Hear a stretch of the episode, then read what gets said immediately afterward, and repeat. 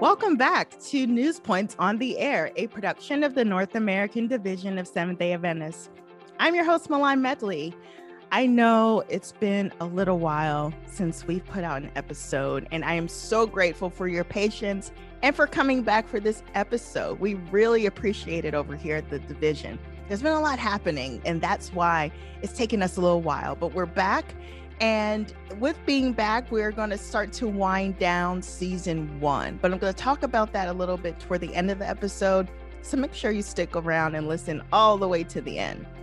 All right, so today's guest is Norma Nashed. She is the founder and president of Restore a Child.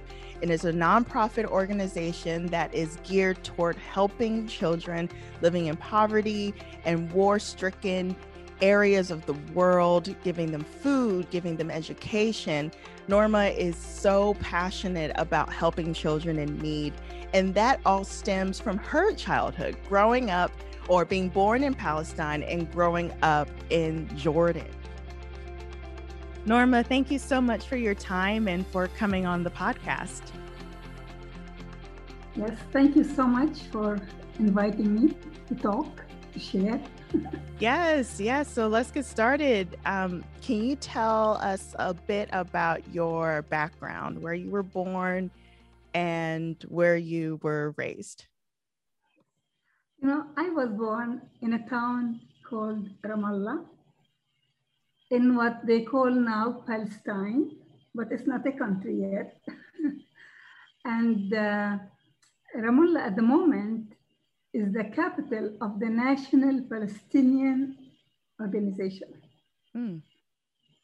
So, but they do have other offices around, like one in Jericho.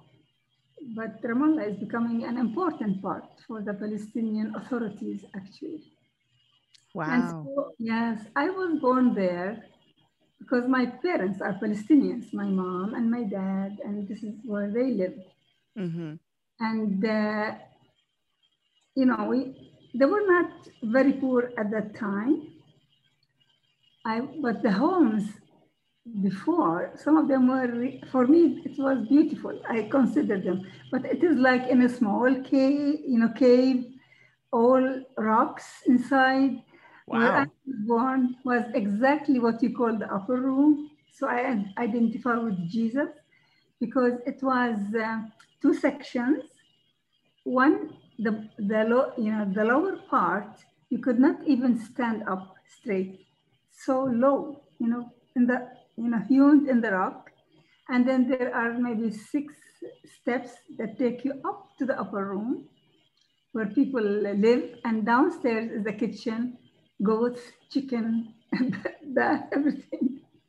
Wow. And this is all where the kitchen is. That's where you can barely stand up straight. Yes. Wow. Yes. You can't, uh, you have to be always bending down. Oh my goodness. What yes. a visual. Wow. And how mm-hmm. how long um did you live there? I think just maybe a year because okay. my dad was working in Jordan and my mom came, you know, to have me delivered in my country. Mm, okay. We had a good job in Jordan. So yeah, we were not refugees, but we lived with the refugees. Because mm. you know, for you know how my father spent the money, we were poor. So okay. we lived with the refugees. So can you describe some of your earliest memories from your time living in Jordan? In Jordan, yeah. Well, in Palestine, I really loved being there because uh, at that time, you know, on Sunday, all the church start, the bells start ringing. Uh, the population was 90% Christians. Now it's 10%. This is in Jordan? No, I'm talking about, I said about where I Oh, was, in Palestine. Okay. Where I was born. yeah, yeah. Mm-hmm. So anyway, so in Jordan, we had, you know, we became later nine, you know, seven kids and two parents. So nine people living in one small room. Wow. Sleeping on the cement floor. Mm. No electricity, no kitchen, hardly anything. You know, it was tough life. We had to endure, and uh, at age eight, I had to walk to school like three miles and back three miles because we had no money to pay for the bus. Then we were, you know, as we were growing, more kids, my mom could not pay for us to go to the school. So at age 10, I had to clean the school with my sister every day after school. Everybody leaves and we stayed. We, we, you know, swept the floors and all dusty and, you know, it's not like here. And then we had to mop. And in winter, we had freezing water. I remember my fingers would freeze. I couldn't do wow. the mop. And were you still walking three miles? Yes, to... and then walking. And then you would stay to clean and then walk back those three miles. Wow. At 10 years old. 10 years old. So when they talk now about labor, child labor in refugee camps, mm-hmm. that's nothing to me. My, you know, I was living with the refugees and I had to work as, you know, as a child labor, you know, child labor. And that's so you could go to school there to help. Yes, yeah. Good school. Wow. Wow. That's amazing, you know, for to be so young and have to do all of that. So mm-hmm. Were you aware of your Palestinian background? Did you what was your understanding of what because you know what's well what's happening in the region now may be different in some way from the time period you're talking about. But when you were a child, what was your understanding of what was going on in your homeland? So, my understanding, uh, because I'm a Christian, yeah. and we believe we are taught to love each other, love mm-hmm. God and love your neighbor. So, I love the Muslims and I love the Jews.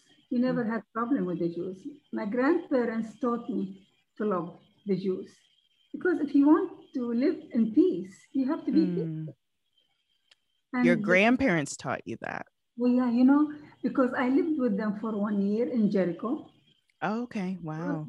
So much about love. And they used to, you know, give their Jewish families, they give them food. They in the time of trouble when there was actually before I was born, this was in the 1936, 1939, and they hid like 10 people in their attic when they were persecuted by the Arabs, they were going to be killed. Wow. My parents, because they were their neighbors and they were very good. Both sides were peaceful. And so just because somebody hates them, you cannot just hate them. They were not doing anything for me, for us. And then I learned that from them. And then when my mom, my mom, you know, used to love the Jews, the Jewish neighbors, and she mm. taught us to love the Jews and love. Now we are living not with the Jews, we are living with the living with the Muslims, the Arabs. And so, you know, we just had, you know, beautiful time with everybody. Mm, wow. And you were instilled at a very early age to love, you know, to not discriminate anybody. Because you know, the Bible says we are created the human, human mm-hmm. being in the image of God. So we are all important and mm-hmm. we have infinite value in the in the you know in the in front of God. So we yeah. cannot uh, think that we are better than others. We're all the same. Wow. So did you travel back to Palestine while how long were did you live in Jordan and how often, if any time, did you travel back to Palestine? Yes, I did travel twice to Palestine because my sister is there, my cousins are there, I have family there. Okay. And, uh, and in Jordan too, I went there. This is just before I started my ministry. And mm-hmm. the, the reason I started ministry is because I had cancer. Wow. And so I knew then that, you know, I wanted to give my life to God. by serving the poor and the orphans. Mm. Because I was poor and, and I became orphan. My mother became blind widow at age 38. Oh my Seven goodness. orphans and penniless. This is how it is. But she had she was a woman of faith, a great woman, worked hard, taught us how to love and how to work hard. And so Wow, Norma, I am blown away with your story. And we're only at the beginning. we're only at the very beginning. Um, wow. Okay. Wow. Um, so when did you because I want to stay there a little bit. When did you feel this desire to go and, and start your ministry? And we'll we'll unpack what it is specifically later on, but when did you sense that God was kind of tapping you to do something bigger than yourself? You know, I always uh, had love for children. Hmm. even I was a child. I was 12 years old, and I started to worry about the kids in my neighborhood who are, you know, like younger, between the age of five and 12, my age. So I wanted to share what experience I had, spiritual experiences with them. And so I would bring them to my one room home mm-hmm. and teach them and pray with them and sing and send them home and then wow. bring 12 more because our room was so small by myself. And you were 12. I was 12 years old. Oh my goodness. And bring more children. You know, I felt sorry for the children. Yeah. Because they are innocent and they they want to learn and they don't know anything. So my job, I felt that I needed to impact them, impact their lives. And were they orphans too? No, or no, no, they were just your poor in the in my environment. In your in your neighborhood. When there is conflict or civil war or you know how it is children yeah. always suffer yeah so let's even talk about that some more um, of how um, the crisis and even other crises that are similar perhaps around the world and this can help us like broaden and even talk about your work yes. how how uh, government unrest and violence how that affects children oh my you know, uh, we work in 10 countries now, but I used to work in 20 countries before. Mm. And we have helped, it's my heart, for orphans and refugees. Refugees in Burma, on the border of Thailand. Okay. Refugees in South Sudan, 20 mm. years civil war, where the you know, fathers were killed. Not only they killed them, they then cut them into pieces. Oh, it's so gruesome. And uh, uh, then I personally went to there. I went to uh, Goma refugee camp in East Congo, the end of the hmm. world, because I, I feel sorry for the refugees and for the children. And they were in a you know makeshift school, plastics. They had no food to eat. They were hungry. How can they study if they're hungry? So the, the school I visited, we started a nutrition program, you know, a cooked meal every day for lunch so they can study. And uh, honestly, at the end, 1,000 students in that school. Hmm. At the end of the year, I got a letter from the Ministry of Education in Congo saying that these kids, most of them passed the government exam because they ate well and when they ate well, they slept well and studied well. Wow. The ah. basic necessities. Yeah. yeah. And then this is just two, three countries. Another one was Ukraine. I went there to visit the refugees, you know, so refugees, refugees and orphans. And because of the Crimean war with Russia, Ukraine suffered a lot on the East Coast because it's bordering with Russia. And I went to the East, which is one hour hour away from Russia. And there we built a school and other schools for the Ukrainian children. And I visited the refugee camp. It's just uh, children, you know, are innocent, with sometimes without parents. what have no fault of their own. Hmm. But when we, this, this is just some of the countries where they have refugees. But then in my country of Jordan, the first thing I did is help the Palestinian refugees in Amman, Jordan, by sending them to school. Hmm. You can feed them and so on, just temporary. But education is their future. So I believe in education. So far, we have built 23 schools. Wow. Wow. Okay, so let's put a pin in that because we need to talk about Restore a Child because we're you're, you're talking about your work through Restore a Child, but for what I'm hearing is that when there's um when there's civil war and when there's unrest, oftentimes it's education and basic necessities like food and sleep that the children are often lacking. And because they don't have those necessities, they're unable to go to school.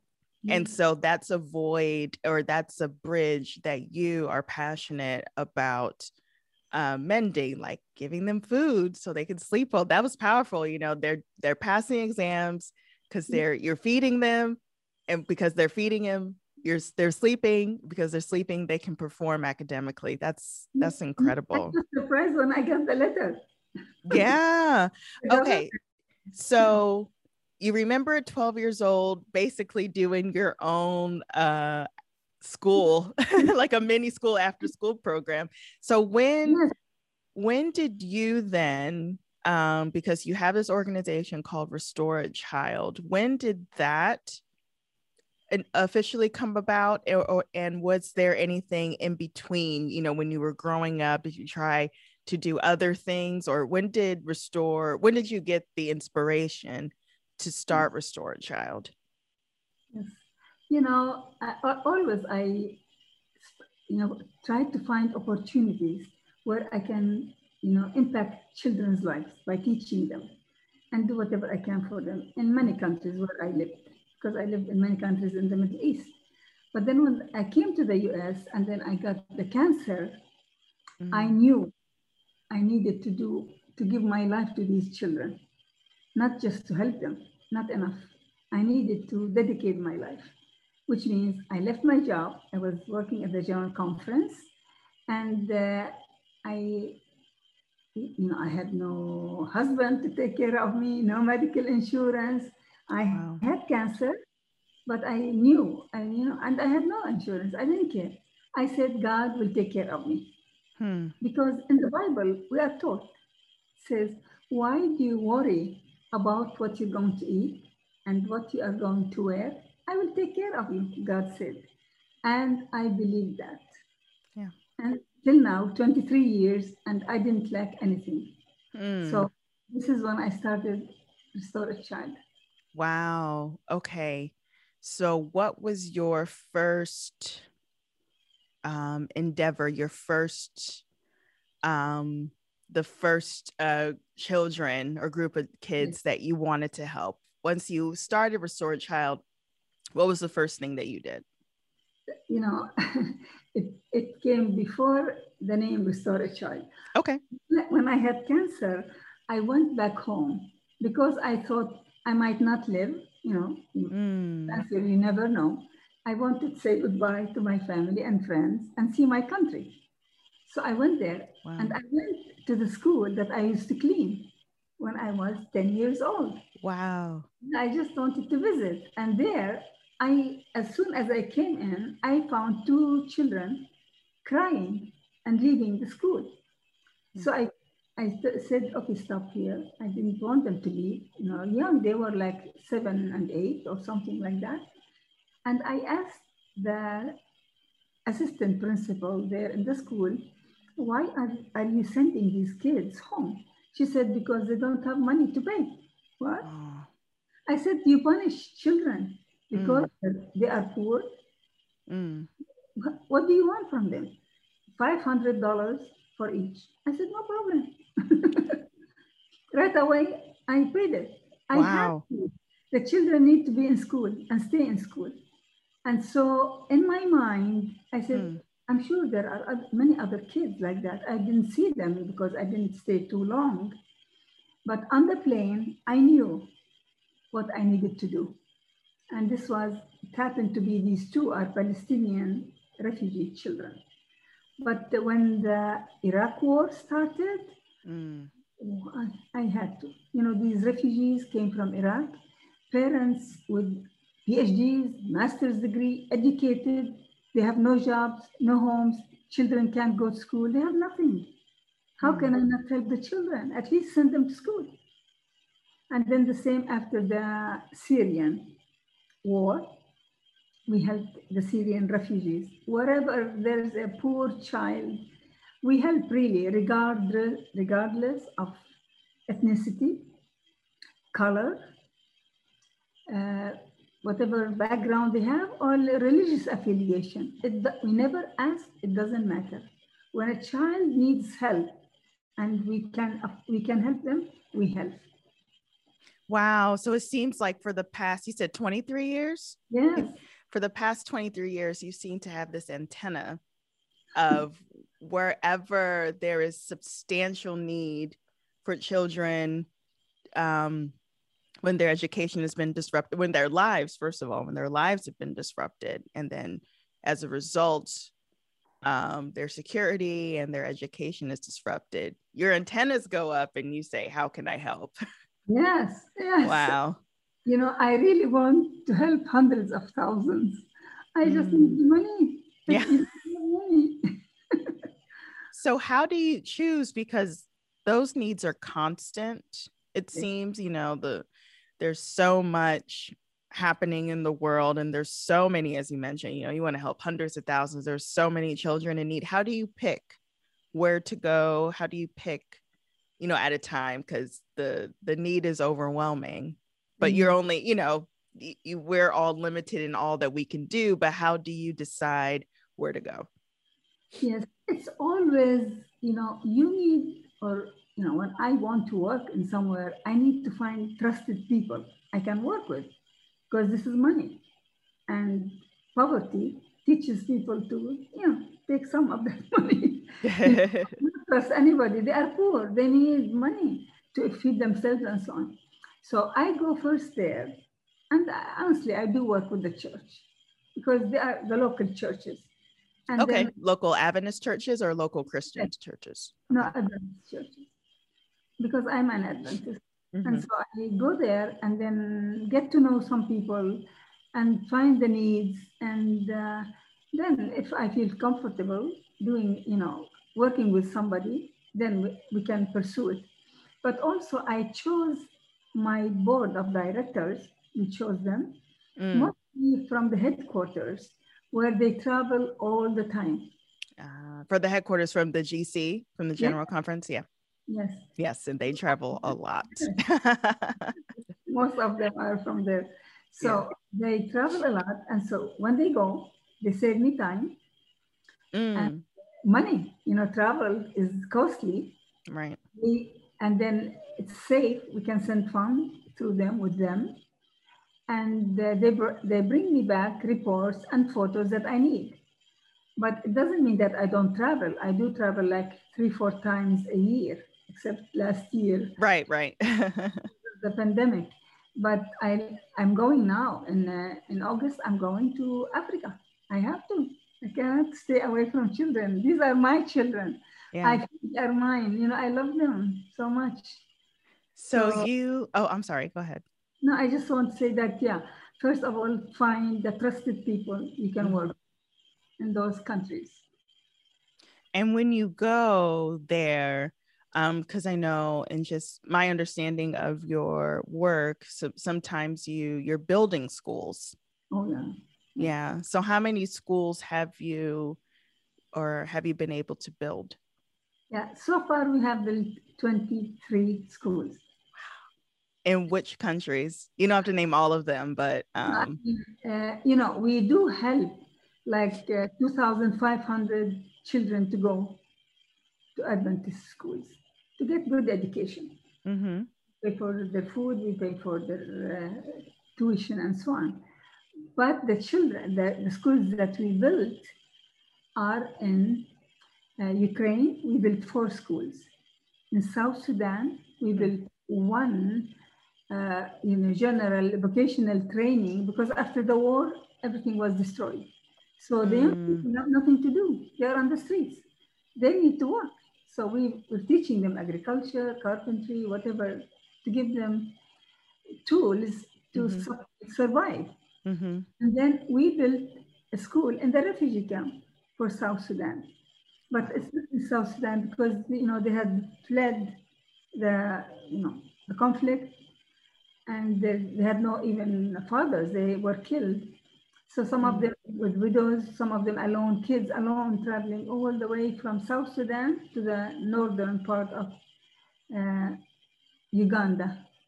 So there's an, a refugee camp there just for South Sudanese. And there, you know, I heard and I had pictures and people reported to me how they they have no books. They sit in the dirt. They have no Mm. pencil to write. And this is education. The there's no walls for the school for the school. Wow. The, the roofs are plastic. Half of half of them are torn. It's not a, you know a situation that I can live with.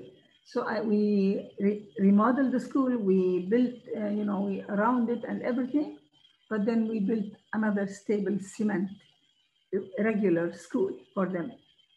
So that's what we did for South Sudan refugee camp. And then uh, we built uh, two, one school in Haiti. Now we have 200 children in Haiti. Wow. Wow. Yeah, and then uh, let me see what else. Yeah, just last two weeks in Sierra Leone, Mm. Chad, Mm-hmm. and two, three schools in one for the Maasai girls, Mm-hmm. and then another one for in Dar es Salaam. It's just Wow. Wow. So let me ask you this because Eh, obviously your, your heart is in this and you were born to do this. But mm-hmm. what role does your faith play, especially when it seems like there's such need? You know, thinking about the kids who were sitting in the dirt with the plastic, you know, like I, I can imagine when you're there, it's heartbreaking it is. like you want to connect with the kids and you want to do so much more so what do you lean on when it seems when the disparity is so great what do you lean on what role does your faith play how do you keep going my trust in God. Hmm. And you know, like uh, my upbringing, my the poverty I passed through, and the hard work, and this helped me, gave me this, this strength to be resilient. I cannot stop. I cannot be discouraged. Although sometimes I felt like I want to stop at the beginning. It's it's a lot of work, and then you find people trying to attack you, obstacles. For 20 years, I did not take any salary or stipend. I said, How can I take money? Although the board voted for me, I said, The money comes for kids, not for Hmm. me. wow I have the heart for these kids. And so that's why we can do so much as a small organization because 100% of donations go to children. I have two, yeah, two friends who cover the limited overhead. So everything, which I, I don't know how many uh, ministries or organizations can really prove that, that they don't spend, the, you know, I travel, I never stayed in a hotel. I don't take a taxi. I paid for my own food. wow Don't report anything. I, you know, the money is not for me. The money is for the children. And that's this is our strength. People trust us. So now we're growing every year.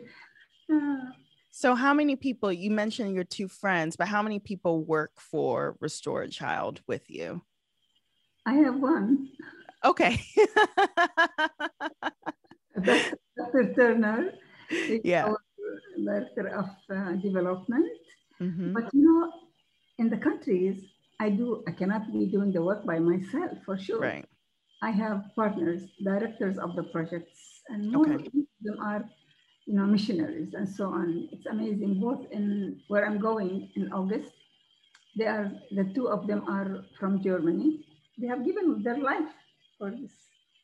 Mm, wow. God, it's God's work. It's not me. There is no way. I don't have even college education. I, you know, when I when my father died, one American missionary took me to their home. And you know, although my mom was my role model and she was the really the main one who influenced my life, but this American family who took me to their home for eight years, I went, yeah, I went to middle school, high school, and two years of college. And they wanted me to, to finish, but my mom became blind. She told me, you have to come back and help me with your siblings. And I was very happy to help my mom.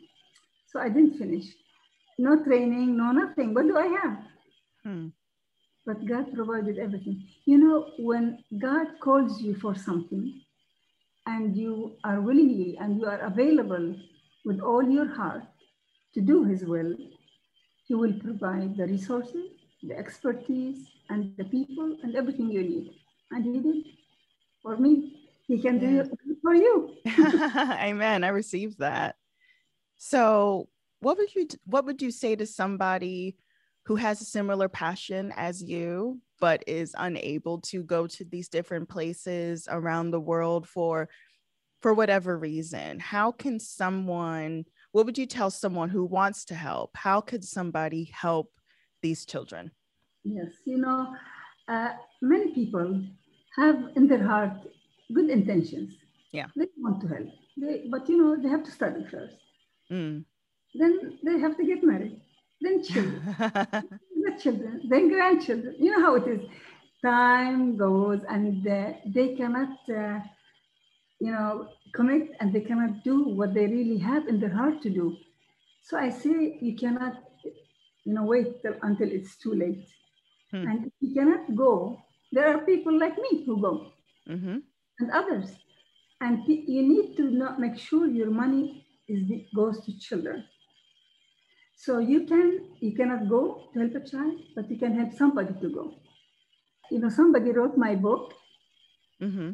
Called. Have you read it? No, I haven't. But you you told me about your book and even a film that's being made about you. Yes, and a film that will be coming maybe end of August, September mm, of this year. Yeah, of this year. The film is called Shadow Child, and the book is my name, Norma mm-hmm. beyond their tears. Mm. Because I see beyond their tears.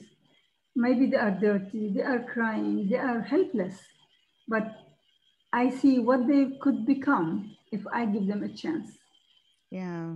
These are the, you know, these are the doctors, the engineers, the scientists, the teachers of the future.